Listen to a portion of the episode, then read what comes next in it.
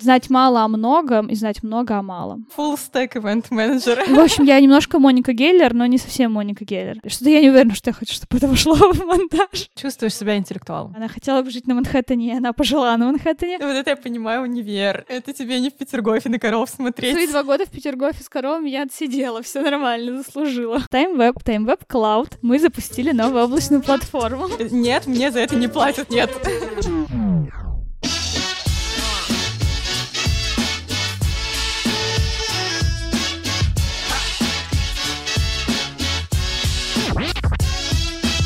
Всем привет! Это новый выпуск подкаста «Пути в профессию. Кем я стал, когда вырос». Меня зовут Инна, я ведущая этого подкаста, а вместе со мной его будут создавать крутые гости. Люди разных специальностей простыми словами рассказывают, кем они работают, что делают на работе и как они туда попали.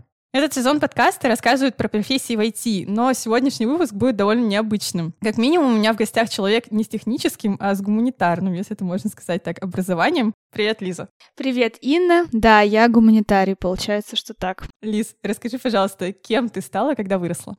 Да, меня зовут Лиза, мне 25, я живу в Питере, и я стала ивент-менеджером. Мой карьерный путь начинался с того, что я была ивент-менеджером, можно сказать, агентстве, но сейчас я работаю в IT-компании. В общей сложности примерно два года я работаю в IT ивент-менеджером. Я могу тут еще сказать, что я вопросом того, кем я хочу быть, кем я хочу стать, страдала, мне кажется, очень долго. Реально, со старшей школы или, может быть, даже средней школы. Ты думаешь, где же вот оно мое предназначение? Потом ты вырастаешь и понимаешь, что это немножко не так работает, и какого-то предназначения, возможно, в современном мире и нет. А профессии, которые действительно существуют, ты о них не знаешь в школе, но их не учат в университетах, что все эти страдания были зря зря, получается. И это ровно то, зачем мы делаем наш подкаст. Чтобы люди испытывали меньше страданий и заранее знали про все профессии. Но мы про это еще чуть-чуть попозже поговорим.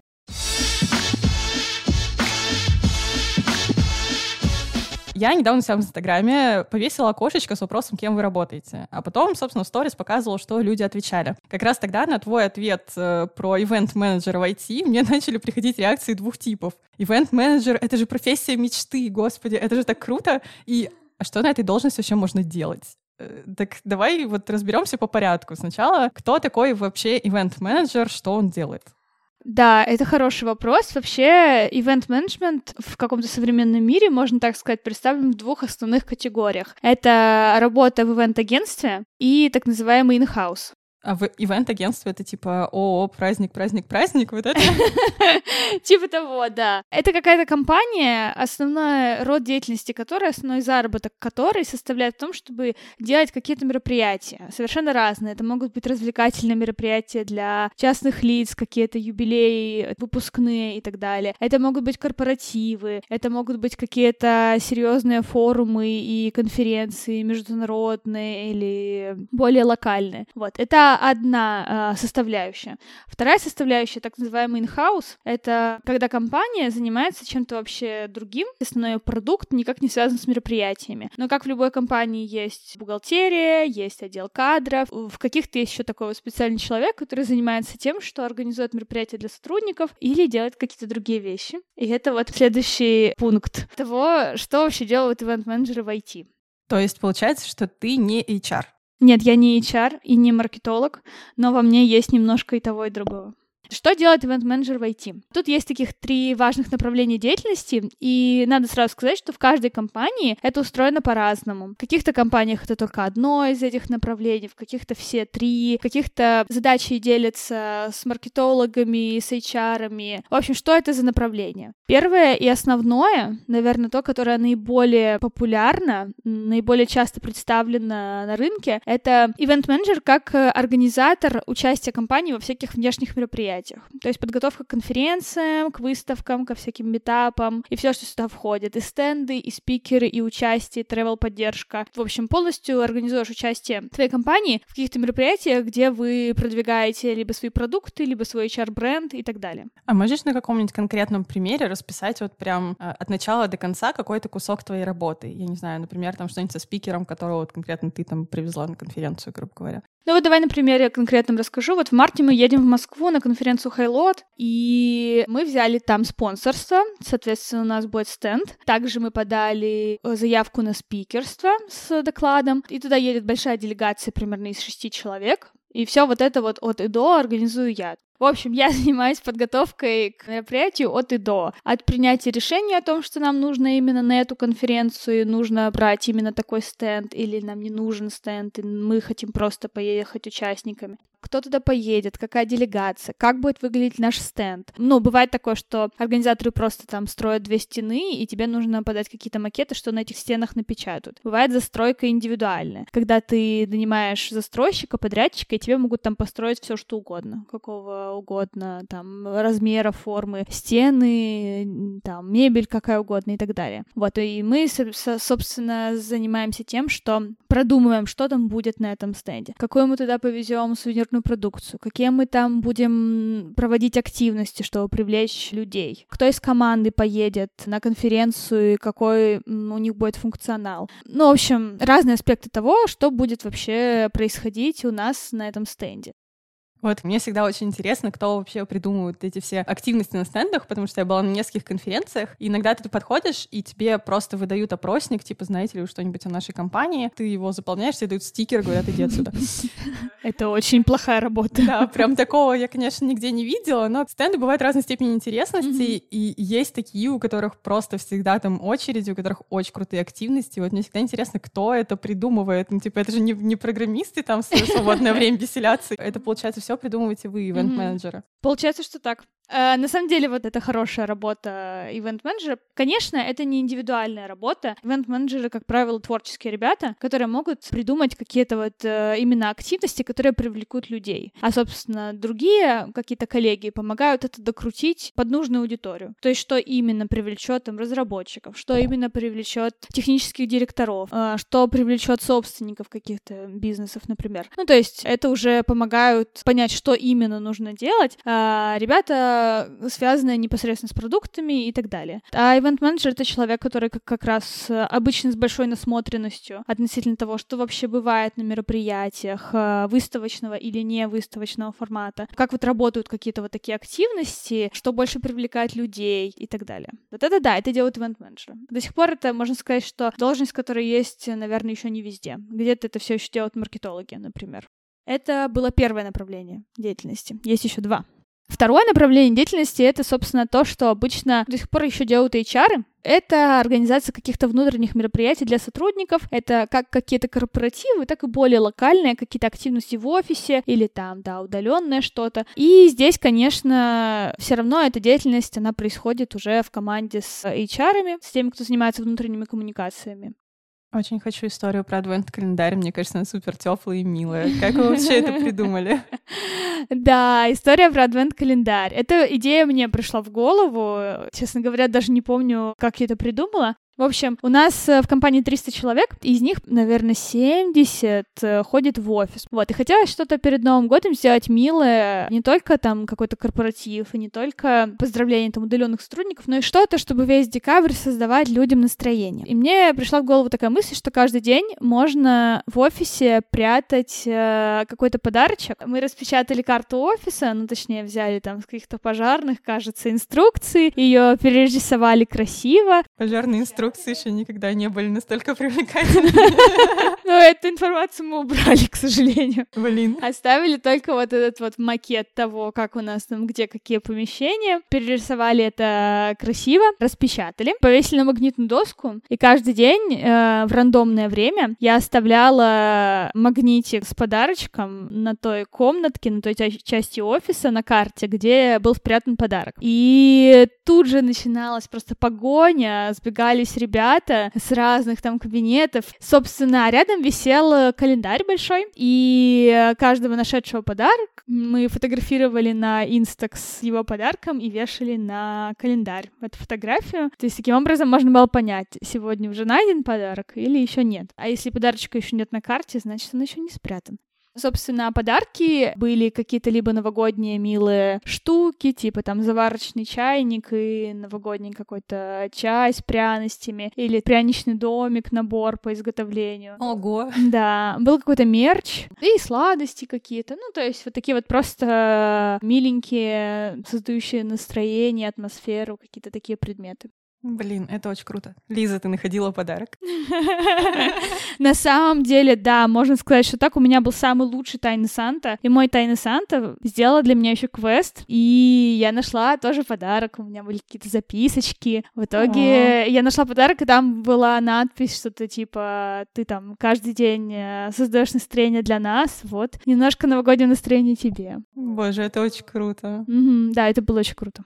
Да, это было второе направление деятельности. Есть еще третье, оно еще менее распространено и актуально не для каждой компании. Это организация э, собственных внешних мероприятий для партнеров, для клиентов, э, может быть, там для студентов с целью их там последующего найма. Это делают не все IT-компании, не всем это актуально. Например, вот на моем предыдущем месте работы почти все клиенты и партнеры были распределены по всему миру, и ну никаких невозможностей, ни, не необходимости необходимости в том, чтобы делать для партнеров и клиентов какие-то мероприятия, в том числе с целью привлечения новых, вообще не было. Поэтому мы таким не занимались. А вот здесь, например, такая потребность есть, поэтому сейчас вот я как раз работаю над э, партнерским мероприятием, куда мы зовем там примерно 60 наших топовых партнеров и им там делаем деловую программу и развлечения.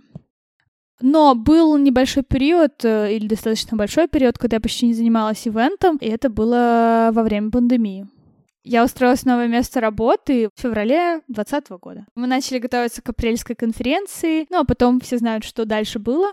И, собственно, почти весь 2020 год я занималась э, другими направлениями отдела маркетинга. То есть я относилась к отделу маркетинга, и я помогала ребятам и с текстами, и с СММ-направлением. Очень много занималась э, работой с партнерами, то есть там отправляла новогодние подарочки, придумывала что-то такое.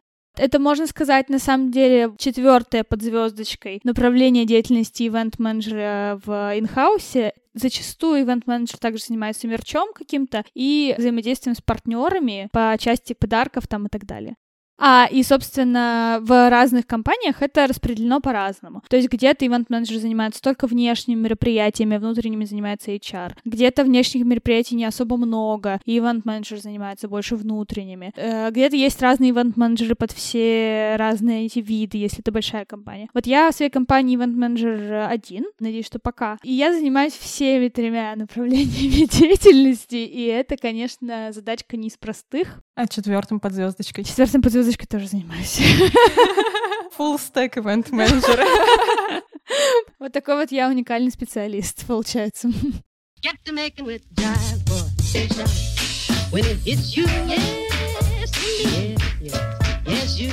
Ты немного уже это затронула, но почему ты решила попробовать именно эту работу? Это было какое-то твое сознательное решение, что вот я хочу организовывать мероприятие, я буду организовывать мероприятие, и пошла искать, кто вообще, в принципе, может организовывать мероприятие. Как ты вообще узнала про существование ивент-менеджмента? Это хороший вопрос, потому что на ивент-менеджеров не учат в университетах, нет такой специальности. Ну, наверное, самое близкое, что к этому есть, может быть, какой-нибудь менеджмент, но я училась на факультете свободных искусств и наук. Это тоже отдельная интересная тема. Моя специальность — международные отношения, политические науки, права человека, и это никак не связано с ивент-менеджментом, честно говоря. Но именно в студенческие годы я поняла, что я хотела бы развиваться в этом направлении, а произошло это таким образом, что я всегда была очень активной студенткой. Я участвовала в различных студенческих активностях, особенно во всем, что касалось студенческих отрядов. Это тоже отдельная тема, но мы, кажется, не будем Это тема отдельного подкаста, мне кажется. Это точно. Да, если нас слушают студенты первых курсов или там школьники старших классов, студенческие отряды — это классно. Это поможет вам развиться в разных направлениях и, возможно, найти себя, как произошло со мной, поэтому присмотритесь. И не помешает найти нормальную в кавычках работу, которую взрослые люди считают нормальной, не ведитесь на это, это тоже обман, все хорошо. Если вы будете активничать на факультете, вы потом сможете работать по нормальной специальности, никто это вам не помешает. Даже поможет, потому что всякие софт-скиллы, которые развивают студенческие активности, сейчас очень ценятся. Ну вот, и, собственно, я очень активно участвовала во всяких мероприятиях, в какой-то момент начала организовывать их сама, и поняла, что мне это нравится, что мне очень нравится делать мероприятия, что мне нравилось в этом больше всего, это видеть какие-то эмоции людей, которые ты вызываешь тем, что они поучаствовали в чем-то. Эмоции детей, эмоции там, студентов, каких-то других людей, которые получают искреннюю радость от этого. Когда ты это видишь, вся нервотрепка подготовки к мероприятию, а подготовка к мероприятию это сто процентов нервотрепка и очень много всяких нештатных, так скажем, непредсказуемых ситуаций, это будет в любом случае. Все это, оно как будто обнуляется, уходит на второй план, и ты снова на все это идешь, потому что в момент организации мероприятия ты получаешь такой выброс просто адреналина, таких э, классных эмоций, что ты снова все это хочешь. К слову говоря, про вот эти вот направления деятельности, о которых я говорила чуть выше. Мне в целом нравится все, но больше всего отдачи ты получаешь, когда делаешь корпоративы. Или какие-то такие мероприятия для коллег. Вот там вот ты получаешь больше всего обратной связи и каких-то эмоций и ощущения, что ты что-то хорошее внес в жизни людей. И поэтому, когда я закончила университет, я абсолютно точно понимала, что я хотела бы двигаться дальше в эту сторону, вот, и искала какую-то работу в сфере ивентов. Я тогда еще даже не знала, честно говоря, что ивент-менеджеры нужны и в компаниях разной направленности, то есть то, что называется in-house, и смотрела в основном ивент-агентства. И вот только потом я поняла, что есть еще такая штука, как внутренняя коммуникация и так далее. И вот здесь вот уже еще больше возможностей, значительно больше денег. И, и так вот я оказалась постепенно в IT. Ну, сначала, когда я приходила в IT, мне было очень сложно вникать в то, в чем именно состоит суть продуктов и так далее, потому что я все-таки гуманитарий, поэтому я, конечно, сейчас очень рада, что у меня есть возможность во что-то такое погружаться, что-то, что мне до этого казалось совершенно не близким и непонятным. Изучаю какие-то новые слова, там узнаю, что вообще бывает, но как бы в какой-то момент я поняла, что моя ценность как специалиста, она сильно возрастает, если я становлюсь не просто там организатором, а человек, который сам может понять, нужно нам на эту конференцию или не нужно, что именно зайдет на этой там аудитории и так далее. И действительно я стараюсь как-то что-то изучать про эту сферу побольше и как-то вот ориентироваться. Сложно ли тебе было вообще устраиваться на работу? Как проходит собеседование у ивент-менеджеров? Тебе дают группу айтишников и такие, развлекайтесь. Или нет? Или как, как это происходит? Вообще, бывают ли собеседования на ивент-менеджеров? Какими навыками нужно обладать? Что вообще нужно уметь изначально?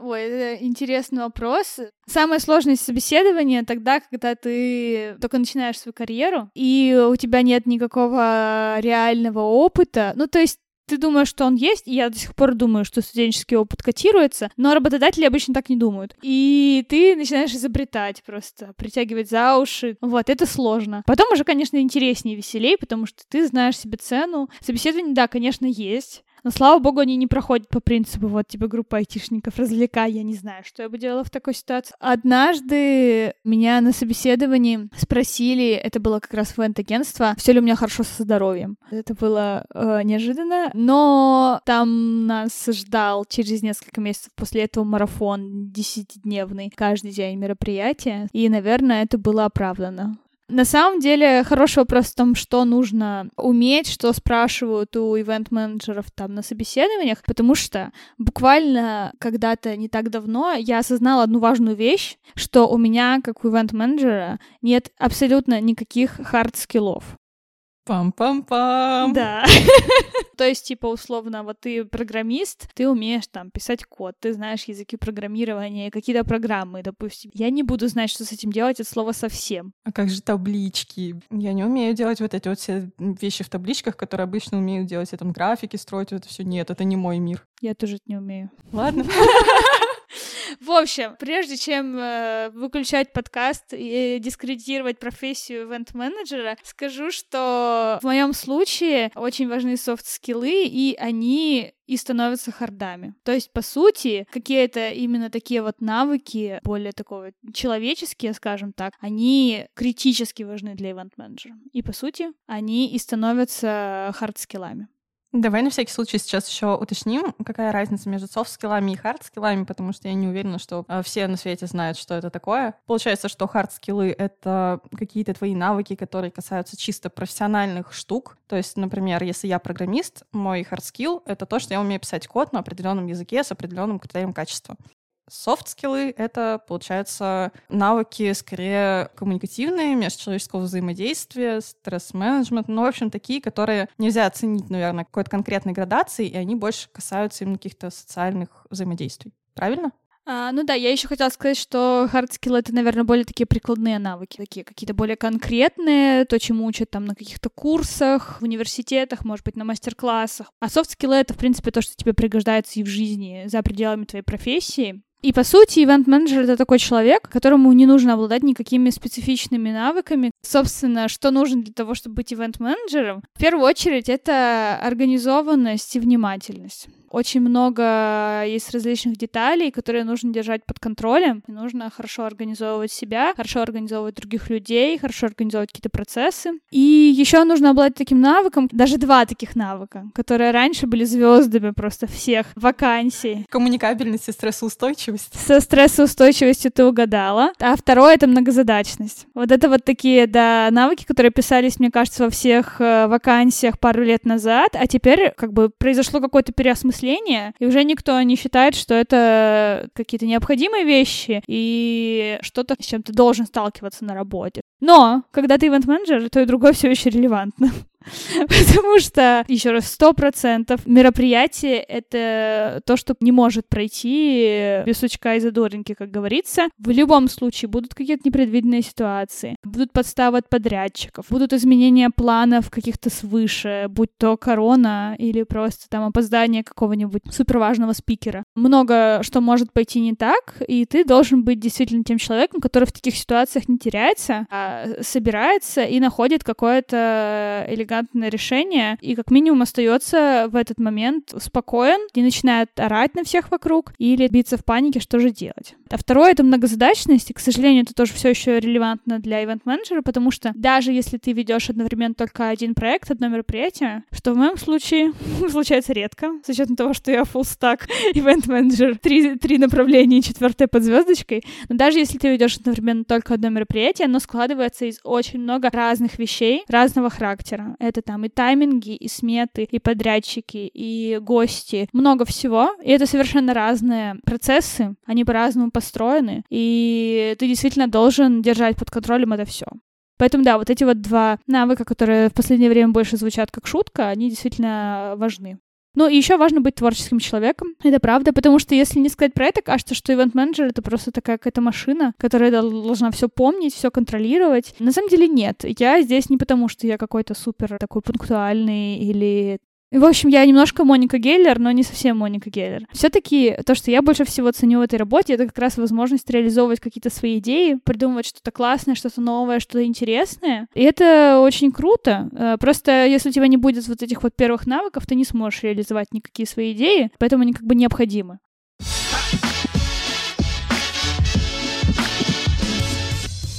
Как вообще можно стать ивент-менеджером? То есть на это не учат в университете, про это нет курсов. Мне кажется, единственное, что остается, просто прийти по вакансии и сказать, возьмите меня, я буду вам ивент-менеджерить. Как это происходит?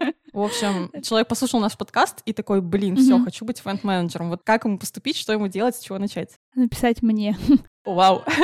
Мы оставим контакты в описании. Такая опция, да, есть. Я периодически консультирую подружек помладше, которые там тоже... Я тоже хочу вот в эту сферу. Я такая, угу, приготовься.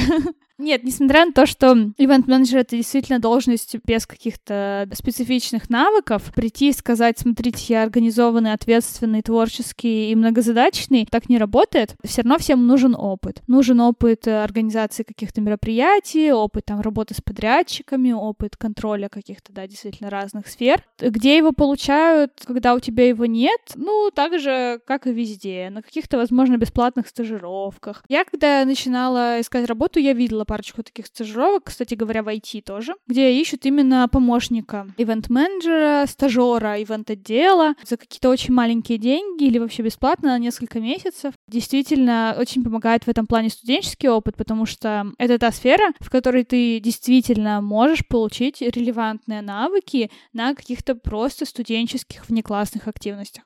Можно еще прийти на какую-то другую вакансию, если у вас есть, например, опыт маркетолога или опыт типа HR. Но вот у нас можно, например, сказать, что вот я бы хотела еще вот этими задачами заниматься. Если это нормально укладывается с твоими основными задачами, есть в этом потребность у компании, то тебе как бы позволят заниматься тем, что тебе еще интересно. Ну и потом, когда будешь искать следующую работу, в резюме написать, что ты все это делал, ну, если ты хочешь именно вот в эту сторону идти.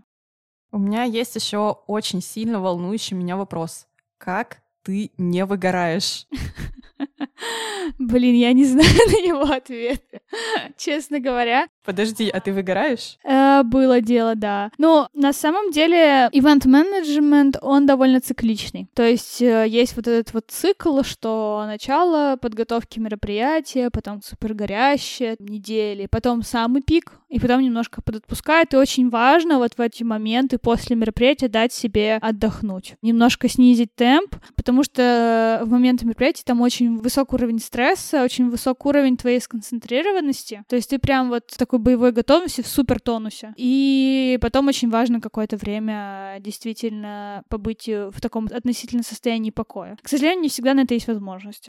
А, еще очень помогает, когда ты окружен людьми, которые тебя поддерживают. То есть, например, мне очень важно, чтобы команда, в которой я работал, в целом были люди, я бы не сказала, что на чили, но просто такие, знаете, спокойные, реагирующие на всякие какие-то, да, стрессовые внештатные ситуации, и которые тебе доверяют. Если на тебя особо никто не давит, то это очень э, избавляет вот это вот напряжение.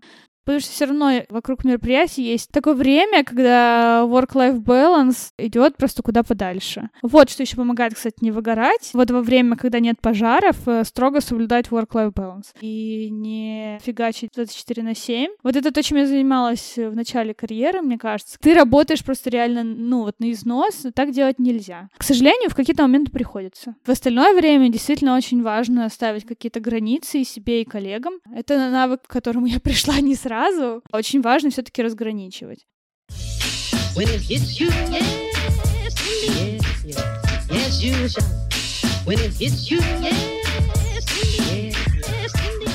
Мне еще хочется с тобой поговорить немного про образование.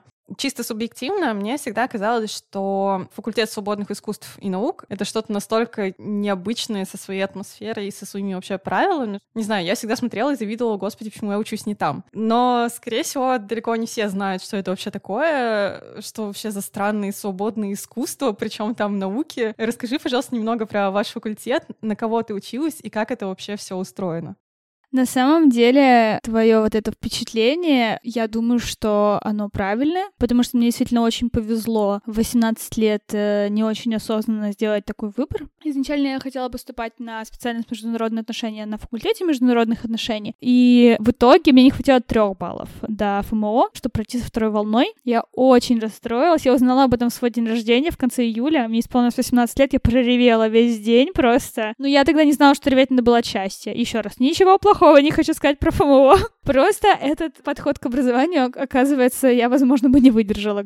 Что такое свободное искусство? Это не очень хороший перевод фразы liberal arts. Что такое liberal arts? Это система либерального высшего образования, заимствованная из э, Штатов и из Европы. Соответственно, этот факультет, он действительно на базе СПБГУ, и это гуманитарный факультет широкого профиля, построенный как раз-таки по этой модели. То есть там изучаются различные гуманитарные дисциплины, но изучаются не так, как это происходит происходит на других факультетах. В чем же отличие? Во-первых, мы выбирали специализацию в конце второго курса. То есть первые два года мы брали разные предметы, это вторая особенность. Мы полностью сами составляли свое расписание и выбирали, какие предметы мы хотим учить. А у вас был какой-то список или как это происходило? Ну, то есть вам дается все, начиная от истории, заканчивая каким-то арабским языком и уроками фортепиано, там, грубо говоря, я не знаю, что конкретно у вас было. Все это было. Ого.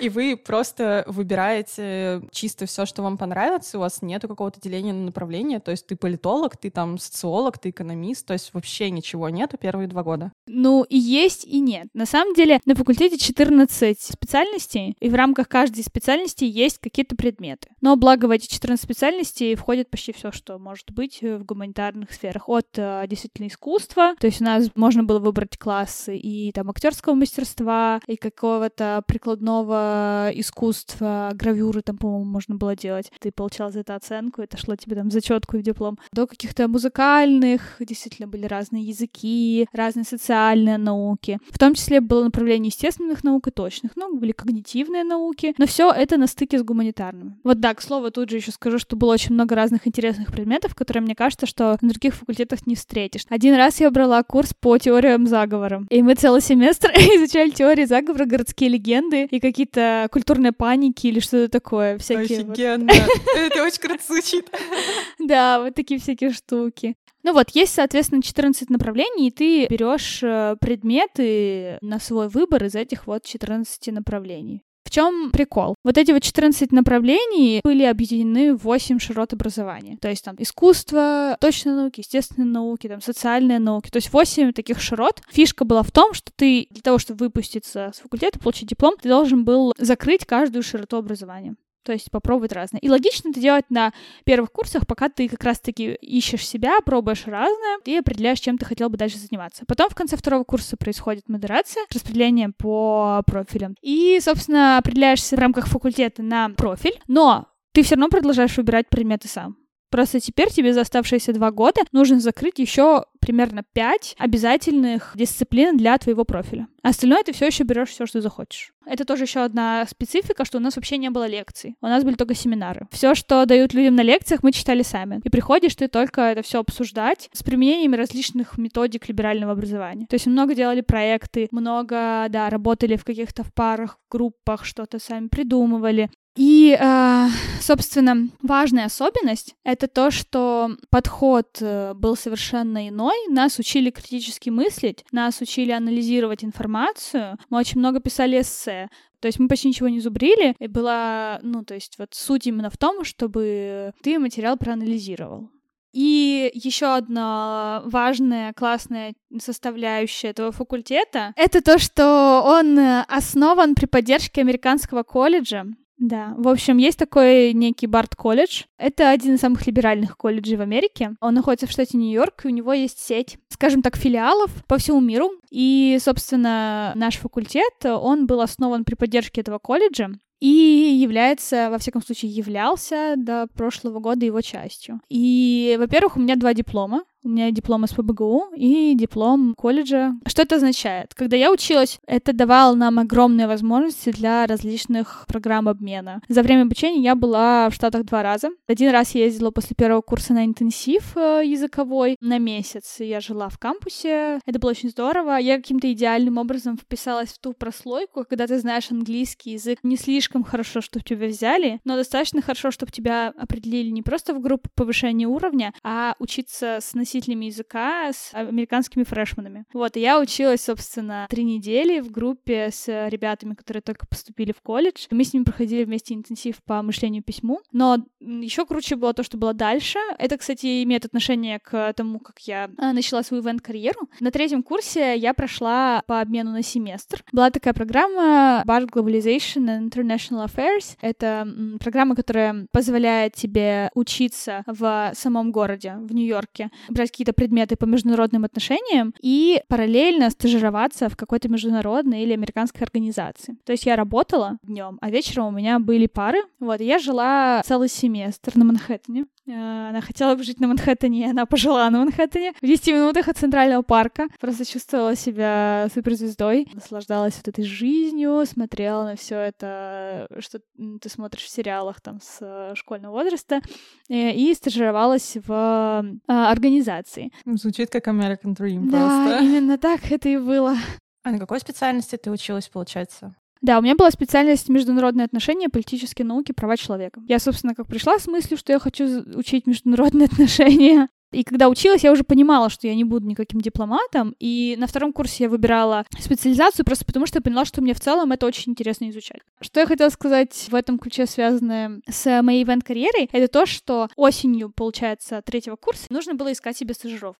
В Штатах это очень распространенная история, когда студенты во время обучения стажируются бесплатно по полгода в различных организациях. То есть там не бывает такого, только если ты не совсем лентяй, что ты выпускаешься из универа, и у тебя нет опыта. Он всегда есть, потому что всегда почти что у всех компаний есть открытые вакансии стажеров. Это вот реально эта система. И это помогает. Вот, например, заходить в какие-то профессии. А стажировку мы искали сами, но у нас были кураторы. И, собственно, именно тогда наш куратор меня спросила, в какую вообще сторону я бы хотела развиваться, какую стажировку я бы хотела себе искать. И тогда я впервые себя спросила, что я вообще действительно хочу делать и что я могу делать. И вот тогда, наверное, был какое-то первое осознанное понимание, что я хочу э, развиваться в сфере мероприятий, что это то, что я на каком-то уровне уже умею, и я стажировалась в компании, которая занималась образовательной деятельностью относительно внешней политики и международных каких-то событий в Штатах. Деятельность была совершенно разная образовательная, и в том числе был отдел мероприятий, который делал всякие конференции, лекции, приемы, выступления каких-то дипломатов или высокопоставленных еще людей, связанных именно с международными отношениями. И вот, собственно, вот в этом отделе я стажировалась.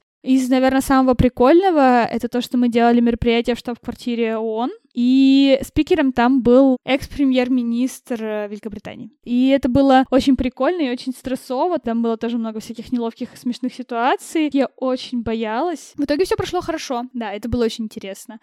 Слушай, а диплом хотя бы какой-нибудь один из двух тебе вообще пригождался именно как документ? То есть у тебя когда-нибудь спрашивали, вот, есть ли у вас диплом? Да. Нет, меня всегда, мне кажется, на всех э, собеседованиях спрашивали о наличии диплома, но ни разу в жизни не спрашивали, что за специальность и так далее. Но, конечно же, все очень любят задавать вопрос о том, что такое свободное искусство, но ни у кого никогда не было, знаешь, такого, что, типа, настоящее ли это образование, а чему вы там учились, больше просто, типа, посмеяться, что это вообще такое.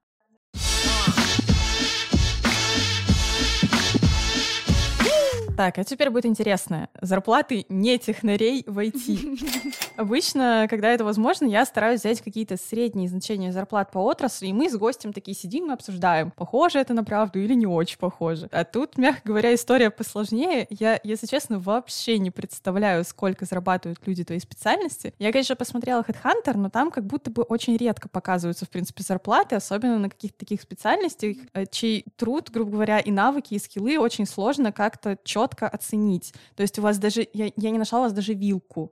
Можешь хотя бы примерно, пожалуйста, рассказать, сколько, в принципе, может зарабатывать ивент-менеджер в IT? А, да, на самом деле это очень хороший вопрос и очень правильное наблюдение, что действительно никакой вилки, как правило, не устанавливаются даже на вакансиях. Что касается программистов, там всегда указан язык, написан grade и, собственно, вилка. В случае с ивент-менеджерами действительно обычно не указывают вообще ничего, и это определяется уже относительно твоего опыта и твоих каких-то запросов. Я могу сказать вот, что моя первая работа ивент-менеджером именно в IT, вот два года назад стартовая зарплата была 50 тысяч. К этому моменту у меня уже был э, примерно полтора года ивент опыта нерелевантного с точки зрения IT. То есть какой-то опыт у меня все-таки уже был. Это было не самое начало, но все-таки такая заря моей карьеры. И тогда я устраивалась на зарплату в 50 тысяч. Разумеется, и моя зарплата с тех пор э, существенно выросла, и, возможно, стартовая, как бы с учетом там инфляции и всего остального, тоже поднялась. Ну, то есть вот такие вот стартовые, если ты приходишь с каким-то опытом, но это твоя первая работа в IT на этой позиции.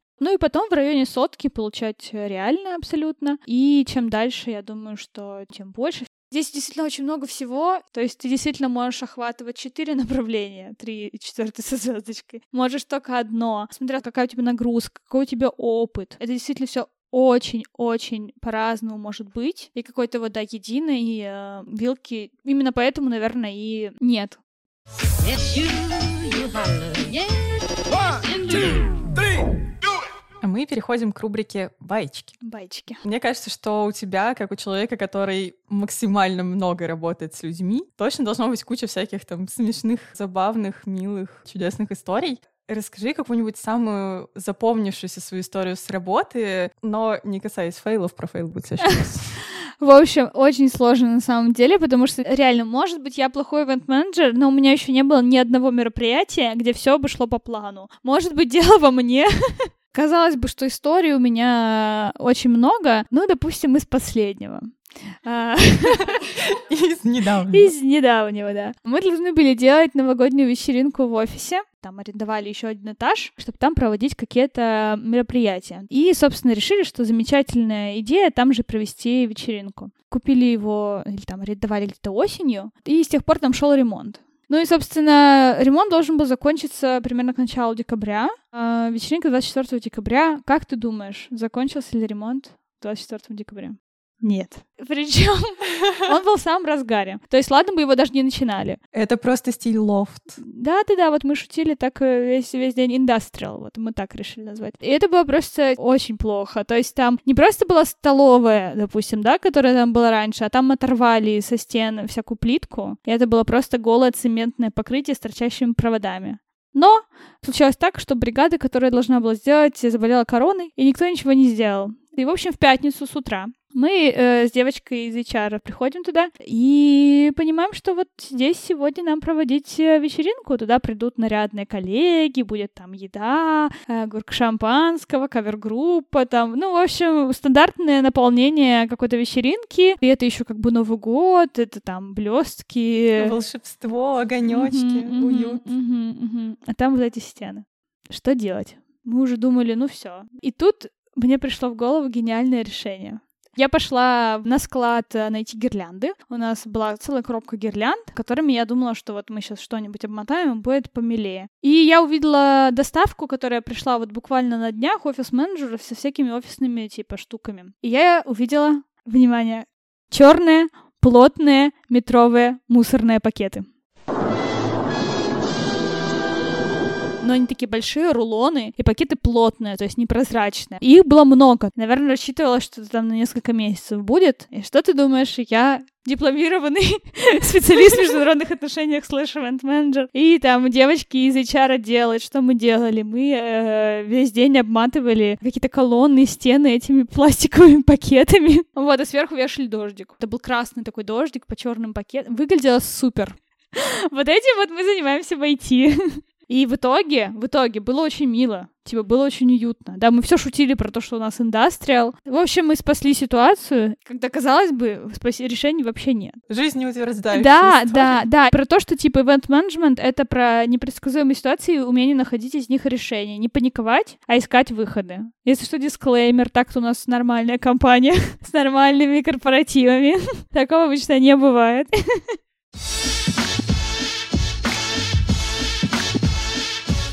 Но у меня есть еще один вопрос, который я люблю особенной любовью, потому что, мне кажется, люди очень часто очень сильно боятся своих ошибок, хотя на самом деле их всегда можно исправить, и, как ты говоришь, главное вовремя переключиться mm-hmm. и начать думать про выход из ситуации. И на самом деле, получается, не так уж это и страшно. Расскажи, пожалуйста, какой-нибудь свой fail, за который тебя не уволили. Ну, короче, event менеджмент это в том числе про то, чтобы стараться продумать то, что ты не можешь в теории продумать. И стараться предусмотреть вообще все, что может случиться.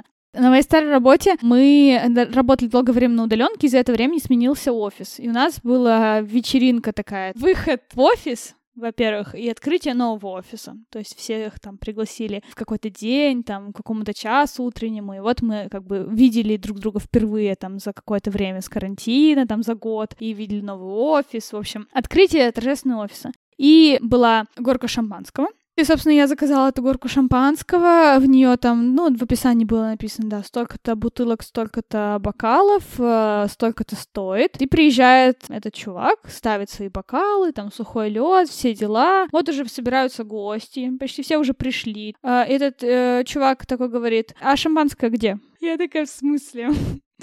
Это вы мне скажите? Он такой, ну, типа, нет, э, шампанское с вас, и как раз написано, сколько бутылок нужно, чтобы вы купили. Вы что, шутите? А за что тогда такая, такие деньги? Я еще думала, как замечательно, какой я нашла экономичный вариант. Все, ближайшая пятерочка обогатилась на... Да, Дикси. Это был Дикси, а это только-только 11. То есть, типа, если бы это было на час раньше, не знаю, что бы мы делали. Наливали бы газировку. Но да, просто, коллега, срочно беги за шампанским в Диксон. Вот тебе деньги, нужно столько-то бутылок. Ну, разумеется, все видели, как там эти бутылки с коллегой при пришли, и тогда, когда горка уже стояла. Но, тем не менее, все как бы произошло. Но да, это еще один кейс, который научил меня тому, что надо все уточнять.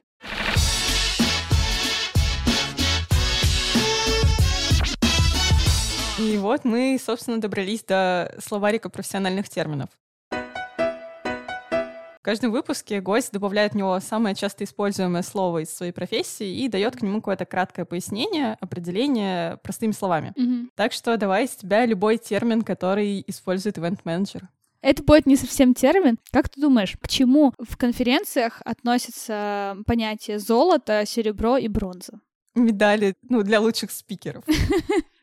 Что за съезд любителей драгоценных металлов? Но нет, это, к сожалению или к счастью, не так. На вот такие категории делятся уровни спонсорства и, соответственно, стенды. На всех конференциях это по-разному. На каждой конференции, любом мероприятии есть э, партнерства разного уровня, и в них там входят какие-то, в пакеты входят разные какие-то функции, да, величина стенда, количество каких-то упоминаний, где-то размещение там логотипов, где-то спикерство, например, входит в спонсорские пакеты.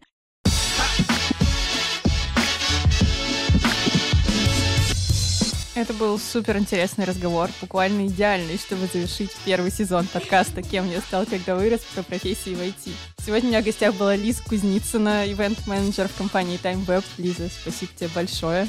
Тебе спасибо, мне было очень интересно об этом пообщаться. Скажу здесь о том, что действительно может это звучать как профессия мечты. Отчасти это так и есть. Здесь, конечно, много есть своих подводных камней и сложных моментов, но если у вас есть интерес к мероприятиям, то да, действительно на этом можно зарабатывать деньги. Рассмотрите этот вариант. Он э, настоящий, серьезный взрослый. И спрос на таких специалистов э, на самом деле действительно есть. Ну, теперь точно можно надеяться, что ивент-менеджер стал профессией мечты буквально для всех, кто нас слушает. Ну или хотя бы вам было просто интересно нас послушать. Буду безумно рада, если кому-то этот выпуск поможет найти себя и идеальную работу. Я тоже. Спасибо, что провели это время с нами. Подписывайтесь на подкаст «Кем я стал, когда вырос» на всех площадках, где можно слушать подкасты. А если не можете где-то подписаться, пишите мне или в отзывах. На этом все и ура!